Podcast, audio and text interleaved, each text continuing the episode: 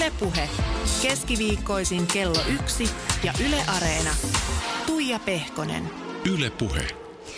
Oikein lepposaa keskiviikkopäivää. Tuttuun tapaan ollaan täällä taas ja mä oon saanut vieraan paikan päälle. Entinen MTV-uutisten päätoimittaja ja Mediahapin toimitusjohtaja ja uusi Yleen toimitusjohtaja Merja Ylä-Anttila. Tervetuloa. Kiitoksia, kiva tulla tänne Tuija. Ja onnea hei ensi alkuun tietysti uudesta pestistä. Kiitos, sitä tarvitaan kyllä. No varmasti näin. Sä oot aiemmin kommentoinut, että on vähän jännittänyt, mutta miten nyt kun on jo Tässähän on jo suorastaan siis muutama päivä takana. Niin... Peräti kaksi työpäivää, joo, kyllä.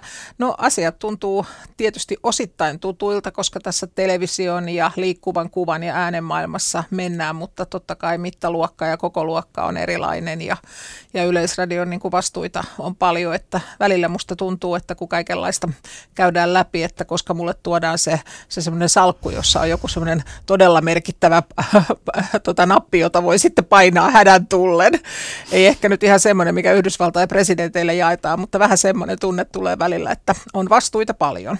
Niin, mikä, sä oot kuitenkin ollut mediassa siis tehnyt ihan valtavan pitkän hieno, hienon uraan yli 30 vuotta. Mikä sun kaltaista konkaria ikään kuin tämmöisessä pestissä jännittää? No kyllähän tässä niin pikkusen tuntee olkapäillään tämmöisen instituution painon ja hyvässä ja vaativassakin puolessa molemmissa. Että, että sillä tavalla tässä niin kuin on, on Yle täyttää muutaman vuoden päästä sata vuotta ja tässä on sellaisen pitkän, pitkän niin kuin jatkumon yksi osa ja ratas ja, ja, ja sillä tavalla tietenkin on niin kuin vastuullista viedä tätä eteenpäin. Ja tämä on aika haastava tilanne julkisen palvelun näkökulmasta, median, journalistiikan, luottamuksen kehityksen, kaiken tämmöisen, mitä yhteiskunnassa ja maailmassa aika paljon haastetaan, niin, niin siinä, että miten Yleisradio selviää tehtävästä, uskon, että hyvin, mutta myös niin, että meillä on aika paljon tehtävää juuri nimenomaan näissä ihan, ihan ydinasioissa Suomessa annettavaa kansalaisille. Siihen kysymykseen sä oot saanut vastata nyt varmasti niin kuin kyllästymiseen saakka, että no mihin suuntaan nyt lähdet sitten asioita viemään ja minkälaisen roolin tässä aiot ottaa, mutta onko se sulle itselle tällä hetkellä jo täysin selvää vai ootko ikään kuin vähän tutkailevin silmin no, vielä? Kyllä, totta kai mä olen tutkailevin silmin, että vaikka mä olen tähän nyt koittanut asennoitua ja erilaisia aineistoja ja muuta materiaalia lukenut kesän aikana ja muuta, niin totta kai nyt alkaa se työ täällä yleläisten kanssa ja ensimmäiseksi on kiva kuulla ja yleläisiä ja heidän mietteitään tästä meidän tehtävästä ja tulevaisuudesta. Miten ajattelet tässä vaiheessa, olet ihan ikään kuin uuden uran alussa, niin millä kriteereillä tässä positiossa omaa onnistumista mittaat? Siellä on tietysti ne omat, omat tavoitteensa, mutta onko se myös sulle sitten se mittari vai? No totta kai on, on Ylessä on niin kuin hyvä strategia, joka on vastikään päätetty, niin totta kai sen, että ne tavoitteet, mitä siinä määritellään, toteutuu ja, ja millä, tavalla, millä tavalla me pystymme niin kuin siihen huutoon vastaamaan, niin se on yksi osa sitä, mutta totta kai se on myös se, että miten meitä katsotaan, miten meitä kuunnellaan, miten meitä käytetään mediana, niin kyllähän se on sitten se viimekätinen palaute. Yleisöllähän tätä tehdään. Kuinka paljon me tullaan sua näkemään mediassa jatkossa? No kyllähän mun tontti on nyt toinen kuin verrattuna aikaisempiin tehtäviin, että kyllä ne vaali, vaalitenttien juontamiset on nyt jäänyt, mutta kyllä varmaan sitten jollain muulla tavalla voi olla, että, että, että olen, olen niin kuin mukana, mutta en, en ohjelmia tekemässä. Merja, kuunnellaan tähän alkuun yhtä sun läheistä kollegaa. Ja varmaan voisi sanoa, että 35 vuoden tuntemisen jälkeen niin myöskin, myöskin sun ystävää. Mä nimittäin soitin MTV-uutispäällikölle Piuholan Heikille. Teidän historia ulottuu sinne aika pitkälle 80-luvun alkupuolelle saakka. Mä kysyin Heikiltä, että minkälainen sä oot kollegana ja minkälainen sä oot esimiehenä? No ensinnäkin sanoisin, että mun mielestä Merja on semmoinen innostava, että hän tota, osaa hahmottaa päämäärä, mihin ollaan menossa ja tavoitteet ja, ja, ja, ja myös luottaa sen reitin, miten tuohon päämäärään mennään. Ja, ja sitten tärkeintä, hän saa jotenkin niin kuin innostutettua meidät ää, työntekijät siihen, että, että hei, toi, toi päämäärä me kyllä saadaan kiinni ja me saavutetaan toi ja me tehdään toi. Että innostaja on tavallaan niin kuin, ehkä se hänen tärkein ominaisuutensa. No sitten toisekseen sanoisin, että, että Merja on erittäin määrätietoinen. me aikanaan saatiin, perittiin omilta esimiehiltä aika hyvässä iskussa ja kunnossa oleva uutistoimitus, mutta ehkä aika hankalaan aikaan, että, että sitten oli jo ensimmäiset YT takana ja, ja meidänkin aikana varmaan viidet tai kuudet YT jouduttiin viemään läpi. Ja, ja aina niin kun, se on tosi hankala prosessi tuommoisessa 150-200 hengen toimituksessa. Ja, ja tuota, aina sitten kun tämä YT-prosessi oli viety läpi, niin aina niin kun käytiin läpi tarkkaan se, että, että miten me tästä selvittää, miten me tämä tehdään, miten me resurssit jaetaan tavallaan uudestaan, että me saadaan haastattua yleisarjoita ja muita medioita ja, ja pärjätään siinä aika kovassa kisassa, mitä tämä media uutiskilpailu kuitenkin tänä päivänä on. Niin, siinä ehkä tulikin jo vähän sivuten sitä, että, että Merjasta täytyy olla myös tietynlaista, onko se nyt sitten kovuutta vai vahvuutta, kun hän on näin pitkälle toimissaan päässyt, niin minkälaisissa tilanteissa sun mielestä se Merjan tiukempi puoli tulee esiin? Meidän kohdalla MTV-uutisissa, kun me on jouduttu kilvottelemaan tässä niin kuin media-alan ahdingossa, ehkä aika kova, kovastikin, niin, niin tuota, kyllä se on tullut siinä esiin, että, että hän on pitänyt äärimmäisen niin kuin, tiukasti sen oman toimituksen resurssien ja, ja mahdollisuuksien niin kuin, puolesta taistellut myös tavallaan talon MTVn johtoa, ei nyt vastaa, mutta joka tapauksessa tiukasti uutistoimituksen resurssien ja mahdollisuuksien puolesta. Ja, ja siinähän on kyllä niin kuin sinnikäs ja peräänantamaton ja, ja, ja osaa kyllä käyttää kaikki mahdolliset konstit hyväkseen ja, ja myös lukuisat hyvät suhteensa hyväksi. Että siinä Merja on ihan erinomainen. No me tietysti tiedetään Merjasta nimenomaan tätä julkista puolta ja pitkää meriittilistaa, mutta sä oot takuulla nähnyt sitten myöskin Heikki sen puolen, kun Merja päästää vapaalle. Voitko kertoa vähän siitä hulluttelevasta, rennommasta Merjasta? Mitä sieltä puolelta oikein löytyy?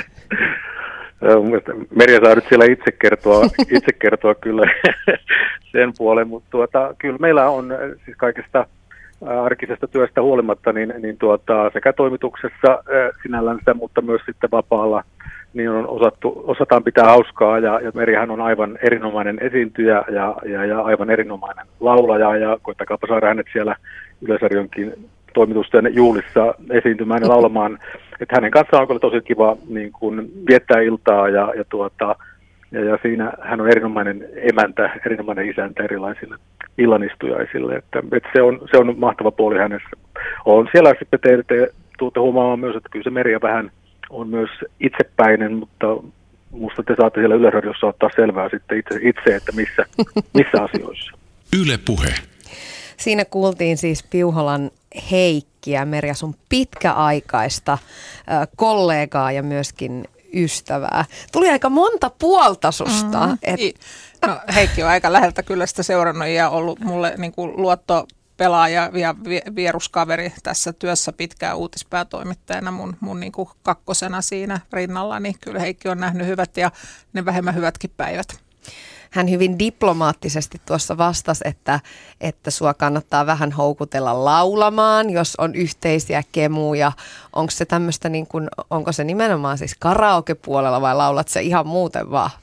No varmaan vähän sekä että, mutta että, että periaatteessa tuosta niin kun oli tosi kivasti Heikki, Heikki sanoi, että kiitokset vaan.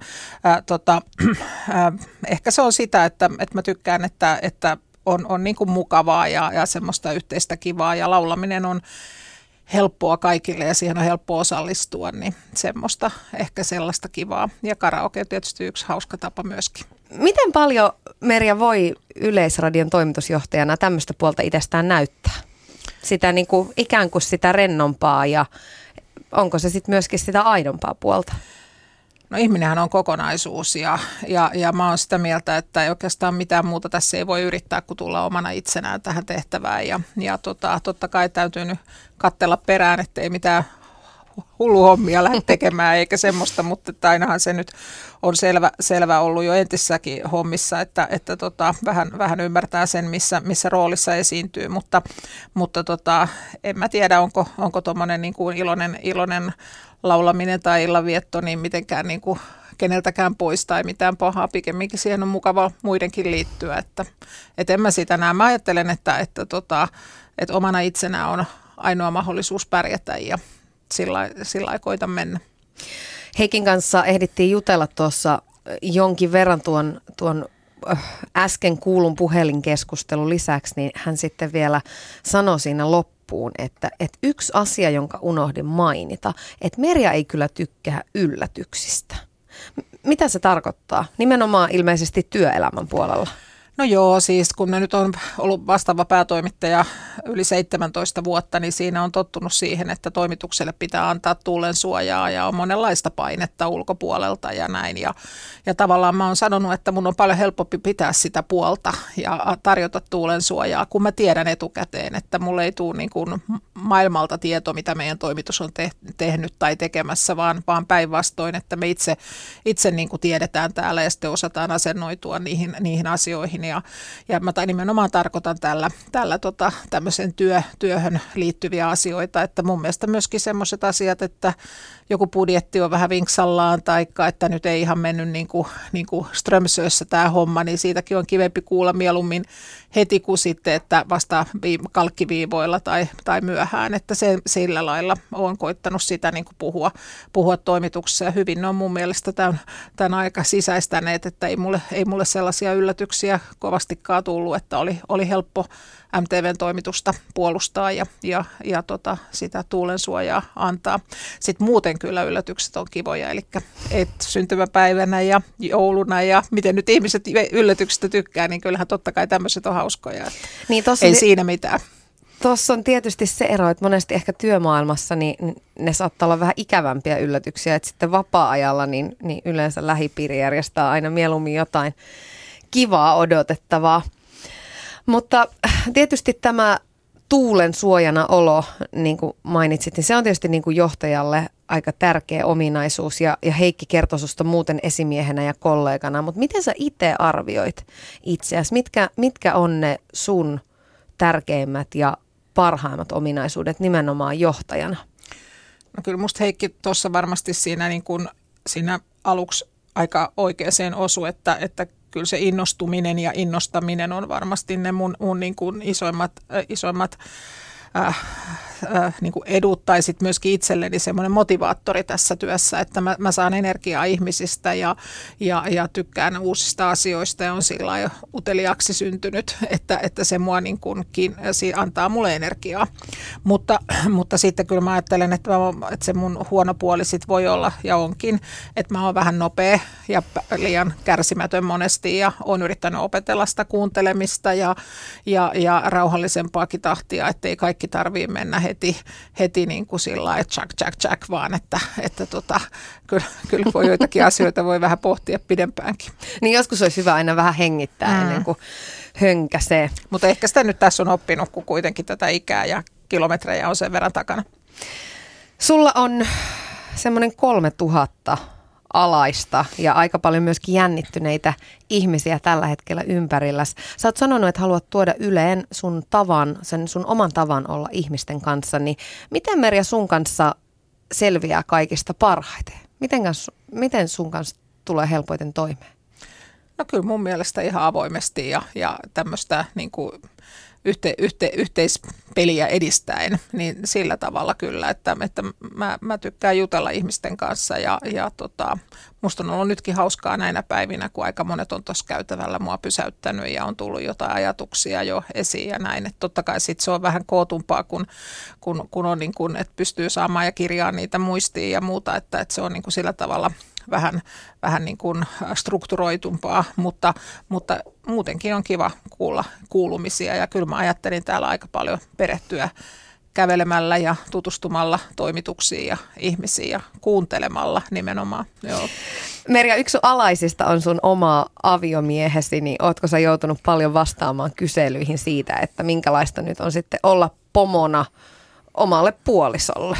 No kuule yllättäen, niin ei oikeastaan ollenkaan ole tullut kysymyksiä tästä asiasta, että mitä mä itsekin vähän ehkä mietin etukäteen, että siitä voisi tulla kysymyksiä, mutta se saattaa olla se syy, että me ollaan niin avoimesti oltu tässä mediassa ja vielä kilpailevissa yhtiöissä niin monet vuosikymmenet sieltä ihan opiskelujen ajasta alusta alkaen, niin tota, se ei ole enää kenellekään sillä tavalla uutinen eikä uusi asia. Ja me on opeteltu toimimaan sillä tavalla kaikki nämä vuodet, kun oltiin ihan kilpailevissa taloissa, että mitkä jätetään, mitkä asiat työntekijät jätetään kotioven ulkopuolelle ja mikä on, mikä on kivempi olla, kun ei kaikkia edes tiedäkään, niin se on helpompi olla, että meillä on nämä pelisäännöt ollut hyvät ja siitä on kyllä pidetty kiinni ja näin se menee nytkin. Ja, ja sitten niin kuin tavallaan mä kuitenkin ajattelen, että mä olen niin vahva ihminen, että vaikka, vaikka mä saisin vaikutteita nyt keneltä hyvänsä, saatikka sitten omalta puolisolta, niin, niin mä osaan kyllä laittaa ne niin kuin omaan, omaan lokeroon ja ne ovat vain yksiä mielipiteitä tässä monien mielipiteiden talossa, että, että kyllä se oma, oma näkemys täytyy lähteä niistä siitä kokonaisuudesta. Niin ja sitten toisaalta kun miettii, niin nyt, nythän te olette niin kuin siirtynyt täysin samalle no puolelle. No niin, nyt me, mielessä... nyt me pelataan samassa joukkueessa jo, että tämä on niin kuin, itse asiassa pitäisi olla niin kuin monellakin tavalla helpompaa kyllä. No Suomi on pieni maa, täällä, täällä on pienet piirit ja vähän kaikki tuntee toisensa ja se tulee monessa otteessa aina ilmi, että sä oot loistava verkostoitu ja Heikkikin siitä mainitsi. Niin kuin tietysti tuossa positiossa kuuluukin olla. Onko se ikinä vaikeaa jättää jättää ystävyyssuhteet työn ulkopuolelle ja niin, niin kuin, miten pystyy pysymään niin kuin puolueettomana kaikissa tilanteissa?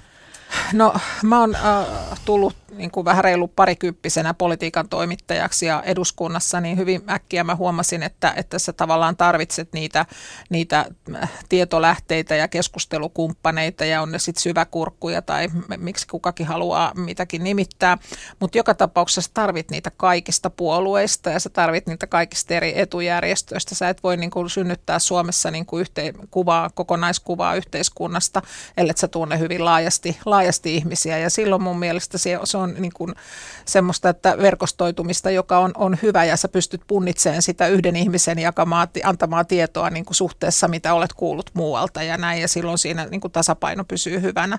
Mutta, mutta mun ystävät on kyllä muualta kuin mun, mun ihan tästä niin kuin tavallaan tämmöisestä, niin kuin, äh, miten mä sanoisin, niin kuin vaikuttajapiireistä, että, että ne on, ne on ihan, ihan niin kuin täältä opiskeluajalta tai nuoruudesta ja, ja työelämästä, että, että muutoin, että kyllä musta on ollut ihan kiva viettää iltaa ja, ja keskustella ja seurustella, mutta sitten meillä kotona ei, sitten, ei, ei ole sitten kuitenkaan niin kuin sillä tavalla vierailu niin paljon muut kuin ystävät, muut ystävät. Eikö se ole toisaalta aika helpottavaakin, että ikään kuin ei tarvitse mennä töistä jatkamaan töitä sitten välttämättä kotiin, että siellä mm. voi olla ihan muut asiat kuin mitä mediakentässä milläkin hetkellä puhutaan? Näin se just on, että se on se tapa rentoutua ja olla omien, omien ajatusten ja omien ihmisten joukossa ja ihan sillä niin kuin, niin kuin hyvä on tassutella villasukissa ja, ja, ja tota, tukka höpsottaen sinne ja tänne, eikä tarvi esittää yhtikäs mitään, se on tosi kivaa. Ootko se Merja aina ollut semmoinen ihminen, että sua ei, ei ole niin kuin nuorenakaan ikään kuin suuret ihmiset tai tähdet jännittäneet, että sä uskallat kohdata kaikki niin kuin siltä samalta viivalta? Kyllä, mua jännittää ihmiset ihan kuin ketä tahansa muutakin, mutta että mä oon silti kuitenkin niin kuin pyrkinyt olemaan, olemaan niin kuin ajattelen, että jokainen on, on vain ihminen, että, että ettei sen kummempaa, mutta totta kai on paljon, paljon sellaisia ihmisiä, joita, joita on niin kuin, joita arvostaa sillä tavalla, että sitä sen kunnioittamisen kauttakin jo vähän jännittää. Haluan olla ihmisläheinen johtaja, mutta otan paikkani kuin Niskavuoren emäntä. Tämä on sun, sun sanomaa, aika topakasti sanottu. Jos nyt niitä yllätyksiä ei lasketa, niin minkälaisia asioita sä et voi työelämässä sietää? No kyllä musta lähtökohta on aina rehellisyys. Ja kyllä mä arvostan sitä, että, että tota, on, elämähän ei aina ole oikeudenmukaista, mutta kyllä mä arvostan sitä pyrkimystä oikeudenmukaisuuteen. Ja että kyllä, kyllä mua suututtaa paitsi maailmassa, niin myös työelämässä epäoikeudenmukaisuudet. Ja, ja se, se on niin kuin semmoinen asia, mistä, mistä, mikä, mikä niin kuin vie niin kuin fiilikset. Mutta, mutta en mä nyt muuten osaa sanoa, että mä pystyn tekemään päätöksiä. Ehkä se nyt sitä niin kuin tarkoitti, että, että, että ja, ja haluan kunnioittaa perinteitä ja sitä traditiota, niin kuin tämä tämä niskavuorivertaus vertaus niin kuin osoitti, mutta että jokainen aika ja jokainen ihminen tekee sen omalla tavalla ja tuo siihen sen oman twistin ja sävyn ja, ja, ja, ja mulla on sitten semmoinen, kun, kun sit lopulta aika näyttää, että toivon, että hyvä, mutta että, että omanlaiseni. Täällä Ylellä on, tämähän on aika semmoinen tasapainolauta, mitä tulee niin kuin siihen, että on vahvat perinteet, on, on pitkä historia ja vastuu tulee jo sieltä ajoilta. Sitten toisaalta eletään ajassa, jossa ei, ei voi oikein edes puhua muutoksesta, kun se muutos on mm. niin jatkuvaa ja mm. ikään kuin se uusi normi. Mä oon monesti miettinyt täällä, mä oon kaksi ja puoli vuotta tehnyt nyt täällä töitä, että, että minkä takia se uudistuminen on niin kauhean hidasta? Täällä on kuitenkin aika vahva hierarkia. Tuntuu, että, että on semmoinen pieni dinosaurus, jota mm. koko ajan raahataan perässä. Tämä on, on, valtamerilaivat kääntyy hitaasti. Tämä on, iso, tämä on iso organisaatio ja vaikka kaikki meistä täällä olisi sitä mieltä, että on syytä kääntyä vähän, niin silti saattaa olla, että se vanha väylä vetää puoleensa, jos sitä ei aktiivisesti koko aika käännä, käännä niin kuin uuteen suuntaan. Että, että siinä on tämmöisessä näin isossa organisaatiossa on väkisin tämmöisiä hidastavia elementtejä. Ja mä en sano, että hidastavat elementit ei loppupeleissä, niilläkin on niin paikkansa ja aikansa. Ei kaikkien tarvitse mennä suunapäänä ja, ja kolmantena niin kuin eteenpäin ja, ja koohottaen. Että kyllä mun mielestä on niin kuin paikkansa myös sille traditiolle ja sille hiljaiselle tiedolle, jota tämä talo on paljon täynnä ja sen kuunteleminen on tärkeää. Että me palvellaan kaikkia ihmisiä, kaiken ikäisiä suomalaisia. Tämä on kaikkien yleisradio, niin silloin tavallaan tässä on se, että silloin vähän ne kaikkien mielipiteetkin kukkii ja sitten kun kaikki mielipiteet kukkii, niin se tietenkin sitten vähän sitä prosessiakin saattaa hidastaa. Että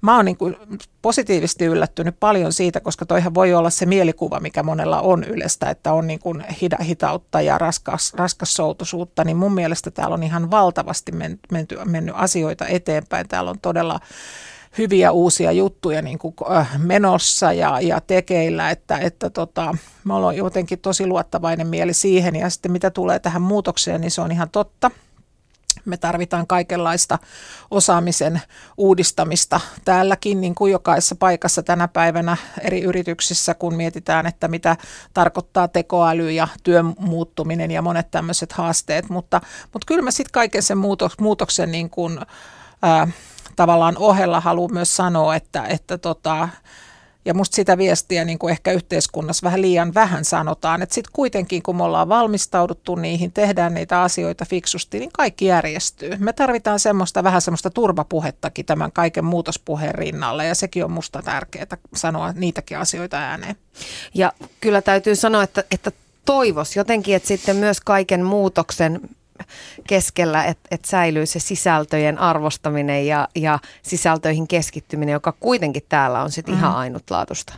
No mä on, mä, jos nyt ajatellaan, että mikä on mun tausta, niin totta kai mä olen niin kuin sisältöjen rakastaja ja, ja ajattelen siitä ja sehän on siis se, mitä me täällä tehdään. Se on tämä tuote, mitä tämä koko talo tuo eri, eri, eri jakeluteissa ja julkaisuissa ja erityyppistä sisältöä, ääntä ja kuvaa ja tekstiä ja dataa ja ties mitä. Se on se, mutta se on se meidän juttu. Ja sitten toinen on se, että miten me, miten me saadaan yleisösuhde, että meidät koetaan niin kuin vaikuttavaksi ja merkittäväksi niin kuin eri tavalla, eri, eri puolilla ja erilaisille ihmisille niin kuin vauvasta vaariin tyyppisesti. Ja sitten meillä on tietysti ollut aika hyvin niitä vaareja ja mummoja, niin nyt meidän pitää huolehtia, että sieltä sitten täältä nuoremmasta päästäkin koetaan, koetaan Yle itselle, itselle niin kuin läheiseksi ja, ja, ja tärkeäksi vaikuttavaksi mediaksi. Ylepuhe keskiviikkoisin kello yksi ja Yle Areena. Tuija Pehkonen. Ja täällä on Merja Ylä-Anttila mulla vieraana. Palataan hetkeksi ajassa taaksepäin. Merja sun kotiseudulle Hämeenlinnaan. Sä oot siis syntynyt vuonna 60 Hämeenlinnassa. Sun äiti oli kaupassa töissä. Iskä työskenteli autonkuljettajana ja kaupungin varastolla. Minkälaisin opein he sua silloin 60-70-luvulla oikein kasvatti? No hehän oli siis tota, sodan jälkeen ää, tota, olleet nuorena, nuorena kokeneet sodan ja olivat sitten sen jälkeen tämmöistä jälleen, jälleenrakentajien sukupolvea, jolle oli tärkeä työn ja yrittämisen eetos ja, ja, ja tavallaan semmoiseen maailmaan mua on kasvatettu. Ja, ja tota, myöskin, myöskin tota, vahvasti tällaiseen rehelliseen ja eteenpäin yrittelevään maailmaan ja mielen, mieli, mielenkuviin, että, että se on ollut se ehkä se mun kodin niin kuin per, perusperintö. Ja, ja tota, mä oon ainoa lapsi, niin, niin tota, myöskin sit se, että arvostettiin koulutusta, koska ei ollut, ollut vaikka päätä olisi ollut, esimerkiksi mun äiti oli ihan, ihan olisi olisi ollut tota vaikka minkälainen matemaatikko, se oli, oli niin hyvä laskija, mutta tota, ei hänellä ollut mahdollisuutta siinä vaiheessa sen, sen kummemmin ö, kouluttautua, niin kyllä se sitten joskus jopa vähän semmoisena puolipaineena sitten koko, oli itsellekin, että mun pitää nyt sitten lunastaa sellaisia kanssa odotuksia ja näin, mutta, mutta koskaan mua ei kyllä siis aina kotona kannustettiin, että se on niin kuin mulle semmoinen jotenkin hyvä, hyvä muisto mun kodistani.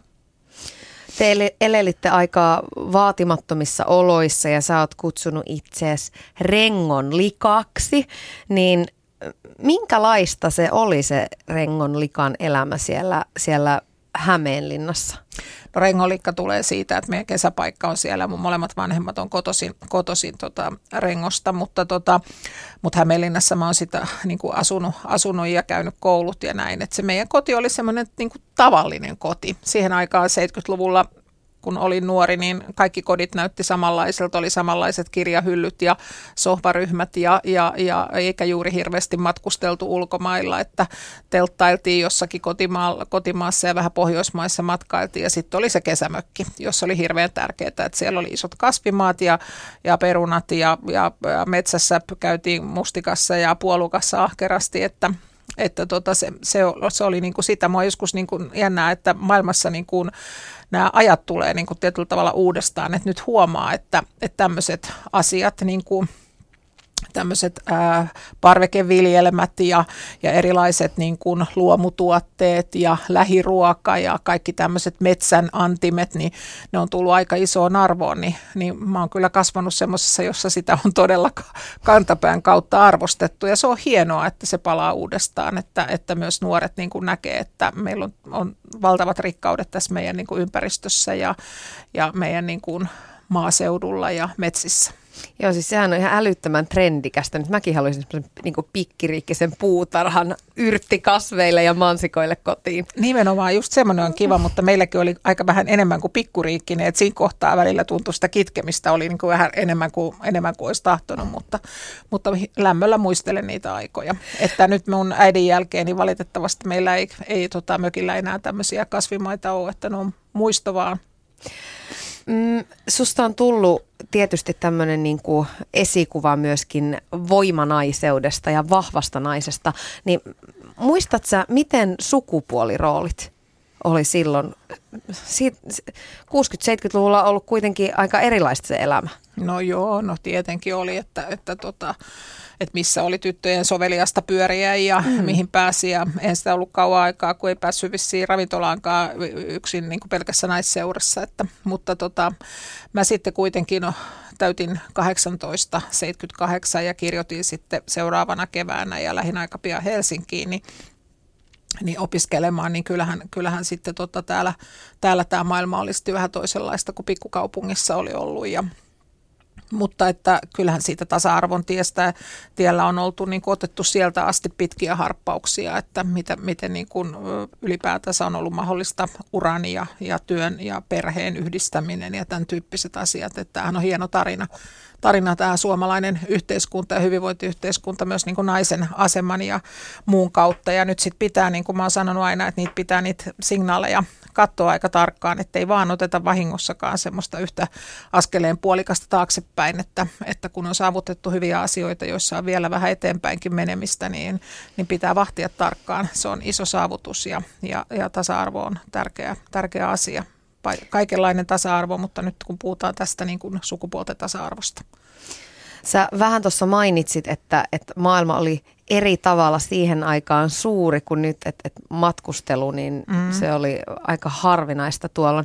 Mutta kävit sä reilaamassa jossain Kävin vaiheessa? mä joo, mä oon muutamankin kerran käynyt Interreillä, joo, se oli, sehän tulee nyt taas uudestaan, joo. junamatkailu on muotia ja silloin kun me ei juurikaan, mä, sain, mä lensin ensimmäistä kertaa, kun mä sain lentomatkan ylioppilaslahjaksi, niin tota, nyt sitten mä huomaan, että lentäminenkin, siihenkin suhtaudutaan tällä tavalla kaksijakoisesti, että tämä on niinku hauskaa alkaa muistuttaa maailman 70-lukua. Sä oot ollut trendien aalloharja Karjala silloin? 70-luvulla, kuulemme monet oltiin.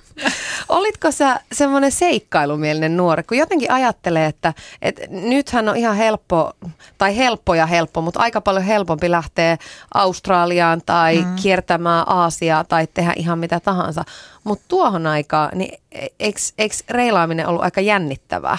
No oli se joo, mutta kyllä me aika turvallisessa ympäri, ympäristössä kuitenkin mentiin. Ja jotenkin sitten taas toisaalta, vaikka oli, että voihan sanoa, että maailma oli kuitenkin turvallisempi, että en mä ajatellut silloin, että eikö me voitaisiin niin kuin jossakin, tiedätkö, asemalla yöpyä ja rinkan kanssa tai, tai tällaista. Että, että Ai tota, Niin, että kyllä sitä nyt niin kuin miettisi ihan eri tavalla tai jossain puistoissa, että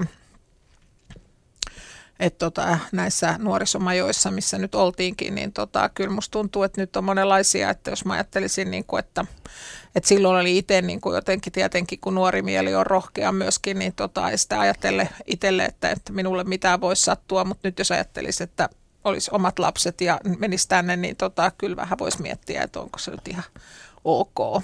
Mutta en mä ole mikään siis mikään seikkailija ollut koskaan. Kyllä mä oon ollut aina vähän semmoinen pikkusen varman päälle pelaaja kuitenkin ja vähän, vähän ehkä arkakin. Sopivasti mm, turvallisuushakuinen. Mm, kyllä, kyllä. No mikä susta piti tulla ison? No siis siinä kouluvaiheessa niin kyllä opettaja, joo. joo. Että ihan silloin niin kuin suht nuorena koululaisena, ehkä oppikoulu ekoilla luokilla, niin mä saatoin harrastaa sitä, että kun mä tulin koulusta kotiin, niin, niin vaikka mä olin siis yksin kotona, niin mä tota, pidin äh, läksyä siellä tota, tämmöisille pikku eläimille, pehmoeläimille ja muille ja, ja tota, luin kirjoja ja muuta. Että mä ajattelin, että se on niin ollut sit loppujen lopuksi ihan hyväkin harrastusta, vaikka se nyt on ihan pöhköltä kuulostaa, mutta että siinä kuitenkin ehkä tämmöinen äänenkäyttö ja tämmöiset asiat ja että miten pystyy lukemaan tekstiä katsomatta sitä kovin moneen kertaan edessään ja tämmöisiä tuli siinä niin kuin vähän päälle kymmenvuotiaana harrastettua. Merja, mä soitin yhdelle sun nuoruuden ystävälle okay. ja koulukaverille Apua. Hämeenlinnan ajoilta, eli mm-hmm. siis valokuvaaja Leena Louhivaaralle. Okay. Mä kyselin häneltä, että, että mitä hän siitä nuoresta kouluaikojen Merjasta oikein parhaiten muistaa. No kyllä siitä, äh, kyllä Merjasta on jäänyt se into ja se spontaanius ja sellainen asioihin tarttuminen niin kuin hyvin nopeasti ja innostuneesti ja, ja sellainen niin kuin elin, elinvoima, elinvoima. No näkyykö se Merjan kiinnostus mediaan jo silloin nuorena tyttönä? No se näkyy ainakin siinä, että Merja oli meidän luokan paras aineiden kirjoittaja ja, ja rakasti kirjoittamista ja myös tota, runojen kirjoittamista ja sitten luki, luki paljon, Merja luki paljon kirjoja ja, ja runoja.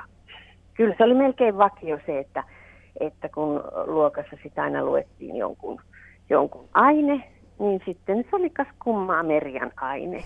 Että oli lahjakas siinä silloin jo siinä kirjoittamisessa.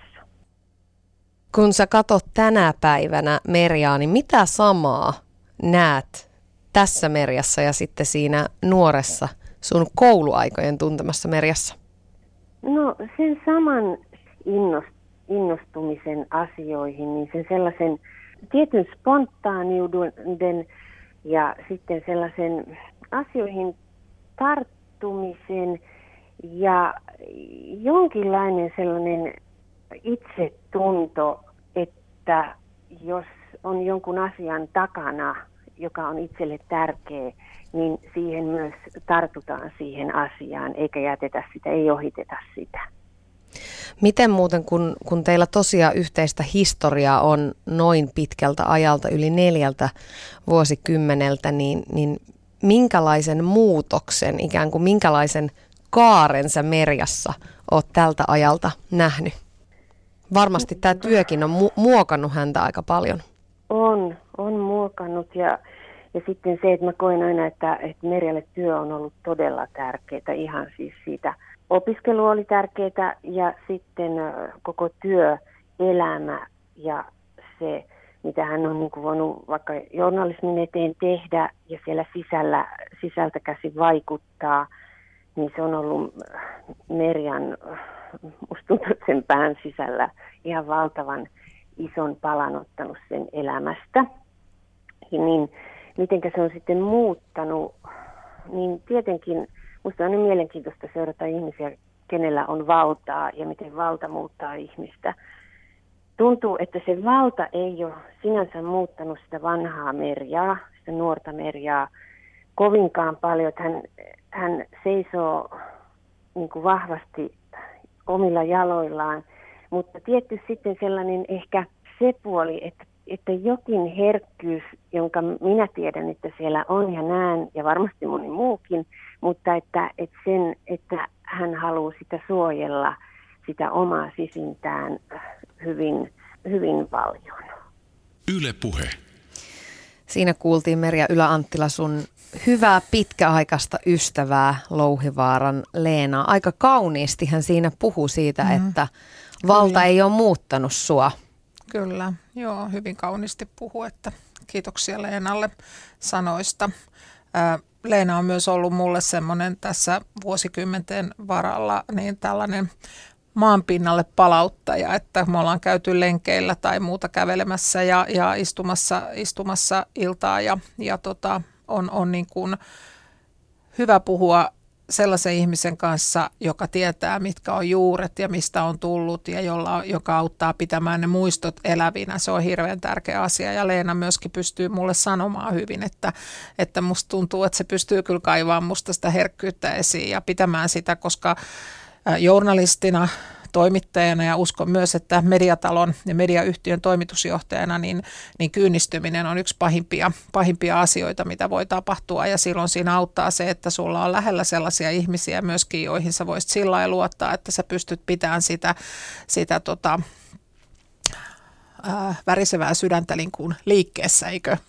Ymmärrät, mitä tarkoitan, että, että, että ei niin kuin, äh, kovennu, kovennu sillä lailla tai ajattele, että pitää niin kuin jotenkin äh, muuttua sellaiseksi, että asiat ei niin kosketa tai pääse iholle, koska jos, jos sellaiseksi muuttuu, niin musta silloin niin kuin tavallaan häviää semmoinen semmoinen ote elämästä, minkä mä haluan kuitenkin pitää. Niin, se on aikamoista tasapainottelua. Mä oon monesti miettinyt, että musta ei ikimaailmassa olisi uutistoimituksia nimenomaan sen takia, että, että musta tuntuu, että itku tulee mm. niin sanotusti silmäkulmaa jo uutisia katsoessa, saati sitten, että siinä olisi niitä itse lukemassa. Onko se jonkinlainen, onko se sitten herkkyyden kätkemistä tai itsensä suojelemista, onko se ollut sulla tietosta? No kyllähän sitä tietysti johonkin mittaan joutuu jokainen tässä varmasti tekemään, koska eihän siitä mitään tuu. Se on vähän sama kuin, kuin lääkäri tai joku muu tekisi toimenpiteitä ja ihan itkisi samalla, niin se olisi vähän luottamus menisi siinä, että mitä tässä nyt tapahtuu, niin samahan se koskee niin kuin, niin kuin toimittajia, jotka joutuu sitten ja uutisten lukijoita, jotka joutuu välittämään niin kuin raskaita uutisia ja muuta, että tärkeätähän on aina ollut se, että toimituksessa pystytään niistä puhumaan ja purkamaan niitä asioita. Ja, ja ei ole yksi eikä kaksi kertaa, kun näinä, näinä vuosina, kun on ollut tässä tehtävässä, niin on ollut hyvin raskaita uutisia, tsunamia, suomalaisia kuoli, kuoli tota melkein 200 siinä ja ja kouluampumisia ja muita hyvin raskaita uutisia, niin, niin kyllä me on sitten niin kuin kerännytty yhdessä puhumaan näitä ja se itkeminen ei ole yhtään huono asia, että, että se, se auttaa niin kuin ihmistä purkamaan, purkamaan sitä oloa. Jos sä mietit sitä vuonna 79 Kaurialan lukiosta ylioppilaaksi kirjoittanutta nuorta Merjaa. Sitten siellä on ollut Laajasalon opistoa, Helsingin yliopistossa valtiotieteitä. Ootko se joutunut kovempiin paikkoihin, mitä silloin ehkä esimerkiksi opiskeluaikoina ajattelit, kun omaa tulevaisuutta maalailit? No kyllä, että esimerkiksi just tähän paikkaan. että en, en, niin kuin, että, että tota, en, en osannut tämmöisestä ajatella, että tässä, tässä voisin jonakin päivänä istua. Enkä osannut ajatella, että kun vuosi 2018 alkoi, että tässä voisin istua. Että, että sillä lailla on kyllä, on, on että, että Mä jossain sanoin sitä, että nais, kun naisia kysytään johtajaksi ja mietitään sitä, että miksi naiset ei ole ota esimies- tai päällikkötehtäviä ja muuta, että olisi sit siinä joukossa, josta valitaan johtajia ja hallitusammattilaisia ja muuta, niin tota, kun mun mielestä meissä ja minussakin on ollut aina vähän sitä, että, että etukäteen rupeaa liikaa miettimään, että onko minusta siihen ja musta puuttuu sitä ja tätä taitoa ja, ja pitäisi kaikki hallita niin täydellisesti, että uskaltaisi niin kuin ottaa sitä vastuuta. Niin kyllä mun mielestä semmoista järkevää heittäytymistä pitäisi vähän ehkä enemmän naisillakin olla ja, ja siihen kyllä kannustan, koska, koska kyllä työntekijänsä myös opettaa ja siihen pitää uskaltaa luottaa. Ylepuhe keskiviikkoisin kello yksi ja Yle Areena. Tuija Pehkonen. Merja Yläanttila on mulla vieraana. Ollaan puhuttu mediakentästä, ollaan puhuttu Ylestä, sun omasta taustasta. Laadukas tiedon välitys ja journalismi, niin se on ollut sulle niin merkityksellistä, että sä oot tehnyt siitä sun elämäntyön. Minkä takia uutiset ja, ja hyvä journalismi on sulle sydämen asia? Miksi näet sen niin tärkeänä? No ehkä tuossa, mihin niin Leenakin vähän viittasi, niin tota, kyllähän mä niin on, on, on tämmöinen sielulta tämmöinen maailmanparantaja ollut ja tällainen halunnut asioita saada niin kuin aikaiseksi ja, ja vaikuttaa niihin. Ja uutistoimitus on yksi hyvä paikka siis sillä tavalla, että, että uutisillahan ei ole eikä toimittajalla journalistilla valtaa sinänsä, mutta on semmoista, ei kannata kiistää, etteikö olisi vaikutusvaltaa. Vaikutus ottaa asioita esille puheeksi, tuoda, tuoda niitä niin kuin pintaan. Ja, ja, ja sillä, lailla, sillä lailla mä näen, että sillä se on semmoista työtä, jolla on merkitystä ja mä oon sitä halunnut tehdä että tota, se on ehkä se perusjuttu. Ja sitten toisaalta niin, niin ö, toimittajana niin ö, ei ole samanlaista päivää, että uutisia tulee, niitä tehdään ja, ja tota, on, on, jos on utelias mieli, niin kyllä, kyllä pääsee tässä paikassa monen, tehtävässä monenlaisiin paikkoihin, pääsee tutustumaan erilaisiin ihmisiin ja, ja se on kyllä elämän suolaa sekin. Minkälaisia uhrauksia työ on sulta vaatinut elämän varrella? No siis siinä mielessä kyllä, että, että tota, mä varmaan olin siinä yhdessä kohtaa, kun meidän poika oli pienempi, niin kyllä mä olin aika paljon iltojakin pois ja me mietittiin sitä, että miten me tämä hoidetaan. Mun äiti oli, oli tota jäänyt työelämästä siinä vaiheessa pois, niin hän auttoi todella todella paljon siinä ja muuta ja meillä oli tämmöiset, niin kuin nyt kaikilla, kellä, kellä on työtä ja vanhemmat työssä ja lapset pieniä, niin tiukat kalenterit, että kuka mihinkin harjoituksiin ja, ja, ja vie ja milloin on kotona ja milloin, milloin ei. Että käytiin etukäteen aika tarkkaan tätä, että kyllä mä, kyllä mä siinä tietysti tietysti olin vähemmän kotona kuin ehkä näin jälkikäteen olisi ajatellut, että olisin halunnut olla, mutta sitten taas toisaalta mä tein aika pitkään siinä vuorotöitä ja, ja tota, sitten mulla oli pitkiä arkivapaita ja muuta, niin tota, ne me sitten vietettiin kyllä Aleksin kanssa tasan tarkkaa kahdestaan. Jos miettii sitä aikaa, missä me nyt eletään, niin moni päivittelee tämän ajan höttöuutisointia, minä mukaan lukien, siis puolialastomat sovenkuvat ja tämmöiset kaiken maailman höpö, höpö uutiset ja klikkiotsikot, niin tuntuu, että, että ne on niin kuin se, mikä jyrää. Kaiken pitää mahtua muutamaan sekuntiin ja ja jutut on lyhyitä. Ootko sä enemmän huolissas tämän ajan ihmisistä vai siitä tavasta, miten media toimii ja ikään kuin ruokkii tätä maailmaa? Kumpi on niin kuin syy ja kumpi seuraus? Toi on kyllä todella vaikea kysymys, että, että miten tämä menee. Että kyllä musta niin kuin pitää varmaan molempien osapuolten sekä, sekä ihmisten itsensä, meidän ihmisten itsemme, miten kärsimättömiksi me ollaan tavallaan tultu tässä. Ja sitten toisaalta myös median niin kuin katsoa molempien vähän peiliin ja miettiä näitä äh, sitähän hirveästi niin kuin korostuu nämä tämmöiset niin höpö, höpö jutut tai tämmöiset kivaa arjesta ja, ja, ja tällaiset jutut, niin, niin, niin tota, että sitä olisi jotenkin paljon, koska, koska se on niin kuin runsasta tämmöistä sosiaalisessa mediassa käyvää, käyvää niin kuin kuohuntaa ja juttuja ja näin, mutta sitten kuitenkin kyllähän siellä hirveän paljon on sitä ruisleipää, sitä kovaa uutistavaraa, että heti kun jotain vähänkin sattuu, niin kyllähän suomalainen media on myöskin niin kuin huomattavan paljon parempi kuin esimerkiksi mitä se oli silloin, kun mä aloitin 80-luvun alussa, että, että, ja sitten vielä se, että maailma on sillä avoin, että pystyy pystyy lukemaan monia kansaa ja seuraamaan kansainvälistä mediaa ja tietoa saa vaikka kuinka paljon. Että, että mä en ole siinä mielessä, en ole sitä mieltä, että monessa, voi olla, että monessa asiassa on niin kuin kiva, että aika entinen oli parempi kuin, kuin nykyinen, mutta, mutta kyllä mun mielestä nykyään on parempaa journalismia. Ja, ja vaikka, vaikka siinä ohessa on klikkiotsikoita tai, tai seurapiiriuutisia, ne on aina kiinnostanut ihmisiä. Ne on, ennen niitä jaettiin niin kuin, ää, tota, tuolla maaseudulla matkahuollon baarissa ja, ja, ja tota, kaupassa, kun haettiin postia ja siellä juoruttiin niin kuin kylän ja, ja, ja paikkakunnan asiat ja muuta. Ne on kiinnostaa ihmisiä, että, että tavallaan mä luottaisin ihmisiin myös siinä vähän enemmän, että jokainen osaa laittaa ne kuitenkin omaan niin kuin painoarvoonsa, ettei ne ole kuitenkaan se koko juttu, vaan ne on semmoinen niin kuin hauska nyt vähän tämmöistä tietää tässä ja, ja, ja lu, lueskella ajanvietettä enemmän. Mihin suuntaan sä toivot, että mediamaailma kehittyy? Tämmöisiä no, pieniä kysymyksiä no, otin nyt Joo, tässä. kyllä.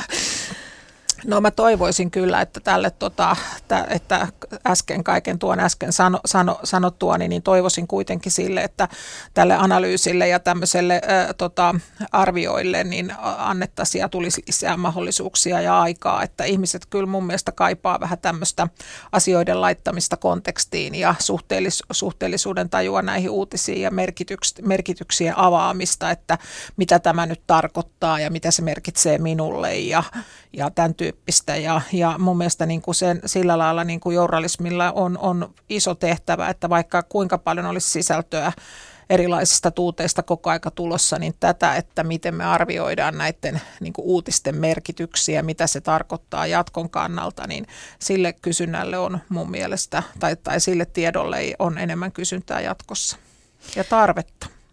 Miten sä Meri ajattelet sitä, että mediassa tekee nykyään töitä paljon hyvin näkyviä, vahvoja persoonia. Tarvitaanko niitä sinne mediamaailmaan vai, vai pitääkö ikään kuin vähän tasapäistää ja kaikille antaa tilaa? No tota, mä oon aikaisemminkin ollut sitä mieltä, että, että tota, ää, ihmiset seuraavat ihmisiä ja se kehityshän on nyt niin kuin lisääntynyt, että ei enää pelkästään niin kuin ole se media, joka on tietysti niin kuin nämä isot massamediat tuo tiettyä niin kuin luotettavuus tavallaan niin kuin tasoa ja voimaa siihen uutisointiin, mutta kyllä tänä päivänä on niin, että monet haluaa seurata vaikkapa nyt niin kuin mitä, mitä Tuija tekee ja mitä, mitä, mitä asioita sinä arvostat ja mitä luet ja, ja näin. Ja, ja haluaa liittyä siihen, olla tämmöistä niin kuin, niin kuin, niin kuin semmoista jakaa niin kuin sitä maailmankuvaa ja kokea läheiseksi. Ja, ja sillä lailla tämmöiset persoonat tulee varmasti olemaan merkittäviä ja, ja, ja, ja tota, tämmöisiin niin kuin henkilöbrändeihin mä kyllä, kyllä, kyllä uskon, että si, niitä tulee enemmänkin. Sä oot kutsunut Pöllölaaksoa sun kasvattajaseuraksi, ei tuolla MTVllä töissä laskenko nyt oikein 36 vuotta? Joo, apua noin sanottuna, se kuulostaa hurjalta. Ei kun se on kunnioitettava asia nimenomaan. Toi on pitkä hieno aika, siinä ehtii vaikka vi- mitä, mutta mitkä, ne, mitkä tuolla tähän astisella uralla on sulle niitä kaikista merkittävimpiä asioita? Oli ne sitten jotain yksittäisiä hetkiä tai oppeja, joita oot mukaan siihen selkäreppuun ikään kuin tänne kasannut? No ehkä sitten kuitenkin on ollut ne hienot hetket, kun me on tehty ja luotu ihan kokonaan uusia asioita 90-luvun alussa, kun MTV sai luvan aloittaa politiikan ohjelmien tekemisen ja me nuoret päästiin tekemään niitä ja luomaan ihan kokonaan uusia juttuja, niin kyllä se oli, koko se, se juttu oli, oli niin kuin hieno asia ja, ja innostava juttu. Ja ylipäätänsä se MTV-henki, että, että tota, se oli semmoinen niin kuin nuori haastava toimitus, jossa sit sai tehdä asioita, että, että siellä ei hirveästi sanottu, että kun ei ennenkään ole tapana ollut, vaan pikemminkin kannustettiin. Ja, ja sen niin kuin tunnelman ja ilmapiirin pystyttiin silloin hyvin hyödyntämään. No sitten ne raskaimmat hetket tietysti liittyy ihan, ihan selvästi siihen, mistä Heikkikin tuossa puhui, että nämä oli todella kovia paikkoja nämä, nämä median talouden murrokset, jotka sitten MTVtäkin heilutti ja uutistoimintaa hyvinkin raskaasti välillä, että kyllähän ne oli, ne oli, oli niin kuin vaikeita vuosia, mutta kyllähän niissäkin oli paljon opittavaa, että sillä lailla varmaan on niin kuin, vaikka asioita on raskaita asioita repussa, niin toivon mukaan niistä on ollut mulle, mulle myös opiksi elämässä. Ja sitten ehkä semmoinen yksi asia tähän niin on se, että että semmoinen rohkeus, rohkeus tehdä päätöksiä, rohkeus kulkea myös pikkusen siihen niin kuin tois, toiseen suuntaan kuin mihin yleisesti odotetaan, että, että sellaisia asioita myöskin on pyrkinyt, pyrkinyt tekemään. Ja yksi on ehkä sellainen esimerkki on se, että kun tsunami jouluna 2004 tapahtui, niin tota, meidän toimittaja Kari Lumikero oli yksi ensimmäisiä, ensimmäisiä paikan päällä siellä ja tota, hänen, hänen niin kuin raportteihinsa ja tietoihinsa perustuen me sitten pystyttiin kertomaan se ikävä tosiasia, että on, on tässä tapahtumassa on myös suomalaisia uhreja ja, ja suomalaisia on kuollut siellä, niin tota, toisin kuin mitä siinä vaiheessa ulkoministeriö virallis, virallinen tieto, tieto esitti ja kun me tämä ajettiin ulos, ulos niin, niin olihan siinä semmoinen jotenkin kuitenkin aika iso vastuu sen tiedon välittämisestä ja totta kai uskottiin omiin lähteisiin ja näin, mutta että muistan sen hetken, että, että se oli, oli jotenkin aika lailla paineinen, mutta hyvin meni. Ylepuhe keskiviikkoisin kello yksi ja Yle Areena. Tuija Pehkonen. Ja Merja Ylä-Anttila täällä vieraana. Vähän tuossa mainitsitkin jo rohkeudesta ja se on yksi isoja teemoja tänä syksynä tässä ohjelmassa. Sä oot paiskinut lasikattoja rikki ja sä oot joutunut pitämään pään semmoisessa tilanteessa, kun varmasti niin kuin housut on vähän, vähän tutissu ja sä oot saanut ja joutunut näyttämään tietä, niin minkälainen merkitys rohkeudella sun elämässä on? Mitä se sulle ylipäätään on? No rohkeus on kyllä sitä, että sä uskallat puolustaa niitä arvoja, mitkä on tärkeitä ja, ja tavallaan sitä toimintamallia, johon itse uskot. Ja, ja rohkeus myöskin puhua ääneen sun, sun ympärillä olevien ihmisten puolesta ja tavallaan niin kuin nostaa sitä ääntä oikeiden asioiden, asioiden puolesta, että, että sitä tarvitaan. Ja, ja, ja sellaiset ihmiset, jotka on sen uskaltanut tehdä, niin tota, niille, ne on kyllä arvostettavia persoonia. Nythän ne vietetään muuten, ensi vuonna on sitten tämä Minna Kantin juhlavuosi ja, ja tota, hän on myös yksi tällainen rohkea nainen ja hieno esikuva ja, ja tota, sitä, sieltä, niitä ajatuksia, mitä, mitä Minna Kantilla on, niin niitäkin kannattaa tänäkin päivänä vähän kuunnella. Minkälainen esikuva sä haluat itse olla? Ähm, semmoinen, josta ihmiset voi ottaa, ottaa niin kuin tavallaan sen äh, semmoisia niin itselleen sopivia niin ajatuksia mukaan ja, ja ehkä sitä, että, että uskaltaa sitten mennä niihin, niihin uusiin paikkoihin ja haasteisiin eikä etukäteen niin hirveästi varmistella sitä, että se on ollut mulle, mulle hieno, hieno tänä kesänä, kun aika monet, monet naiset ja nuoremmatkin naiset on sanonut, että, että, tota, että on ollut upeaa, että, että sä oot ottanut tämän ja oot tullut valituksi tämmöiseen tehtävään niin kuin 58-vuotiaana naisena. Että 58-vuotias nainenkin voi vielä rikkoa lasikattoja, niin se on mun mielestä hyväksi esimerkiksi kaiken ikäisille.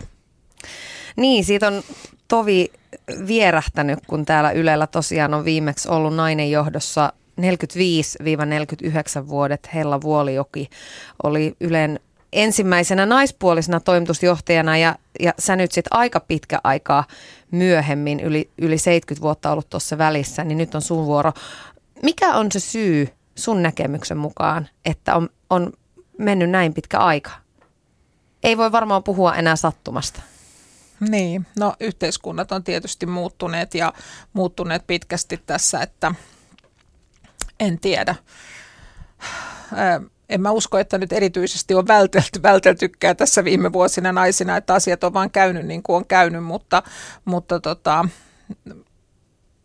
ehkä sitten se, semmoista niin kuin, tavallaan, että just sitä, että pitää olla niissä tehtävissä, josta voidaan valita, että tavallaan kulkea sitä polkua, niin sitä on naisten niin kuin hyvä, hyvä niin kuin mennä eteenpäin. Sillä polulla, niin sitten ollaan siinä kohtaa, kun haetaan toimitusjohtajia tai hallituksen, hallituksen ammattilaisia, niin, niin on sitten siinä niin kuin mukana valinnassa, niin siitä, siitä tarvitaan enemmän vielä naisten rohkeutta astua sille polulle. Sä oot ilmaissut sun huolen siitä, että, että edelleenkään niin tasa-arvo ei kuitenkaan vallitse valta-asemissa ylimmässä poliittisessa johdossa, niin siellä on paljon vähemmän naisia kuin jokin aika sitten. Ja tietysti no, meillä on ollut se naispresidentti ja, ja siellä on ollut muutaman kuukauden ajan nainen pääministerinä, mutta tota, Mm. Ei taida Suomi olla vieläkään tasa-arvoinen niin, kuitenkaan. Valtio, valtiovarainministerinä ei ole ollut, että tota, niin kuin on, että, että niin kuin tavallaan tätä näin, että, että Jutta Urpilaisella oli oma, oma rooli ja näin, että ei niin kuin tuu, tuu tota, äh, semmoinen olo, että, että, että se yksi kerta on, niin kuin, että oli, olihan, olihan siellä nainen, että, että mm. tämä on niin kuin hoidettu rastiruutuun, että tämä check, mutta että, että tota, mun mielestä se tarkoittaa sitä, että tarvitaan niin kuin naisia valitsemaan naisia. Mm. Sä oot ollut mukana esimerkiksi perustamassa naisten pankkia 2007, se on siis tämmöinen kirkon ulkomaan avun hallinnoima rahasto kehitysmaiden na- naisten yrittäjyyden ja, ja tämmöisen niin kuin mm. omaehtoisen toimeentulon tukemiseksi, niin jotenkin kaikesta muustakin puheesta tulee sellainen olo, että, että, että na, niin kuin naisten asioiden ja tasa-arvoasioiden edistäminen on sulle tärkeää.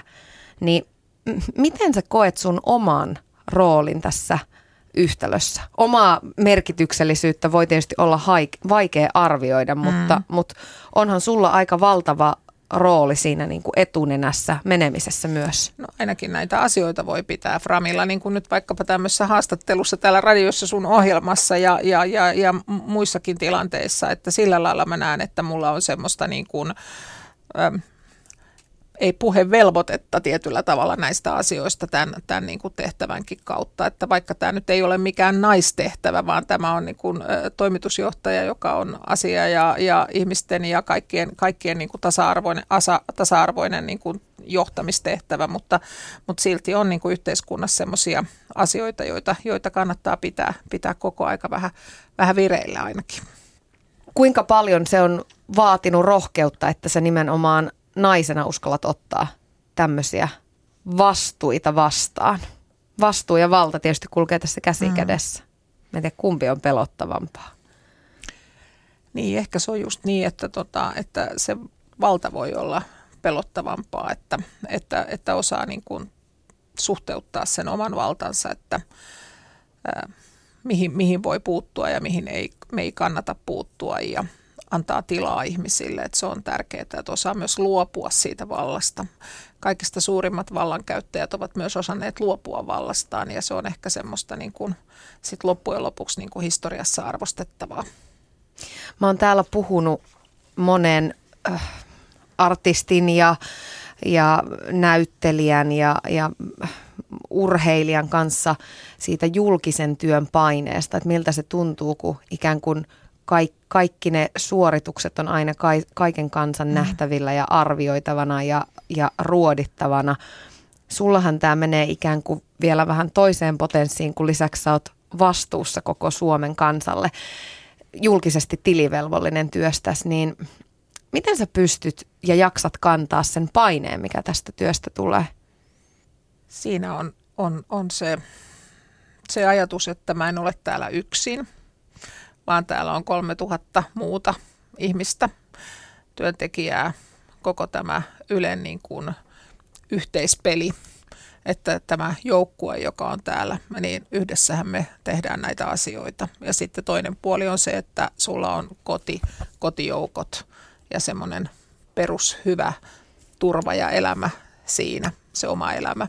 Että nämä molemmat puolet tarvitaan, että sitten voi olla niin kuin kokonaisesti – panostaa tähän, tähän tehtävään niin kuin tarvitaan ja hyvä on. Kiitos Merja Ylä-Anttila. Oli ihan mahtava juttu, että sain sut tänne vieraaksi ja ihan älyttömästi onnea ja tsemppiä nyt uuteen pestiin. Kiitos Tuija, oli tosi ihana tulla.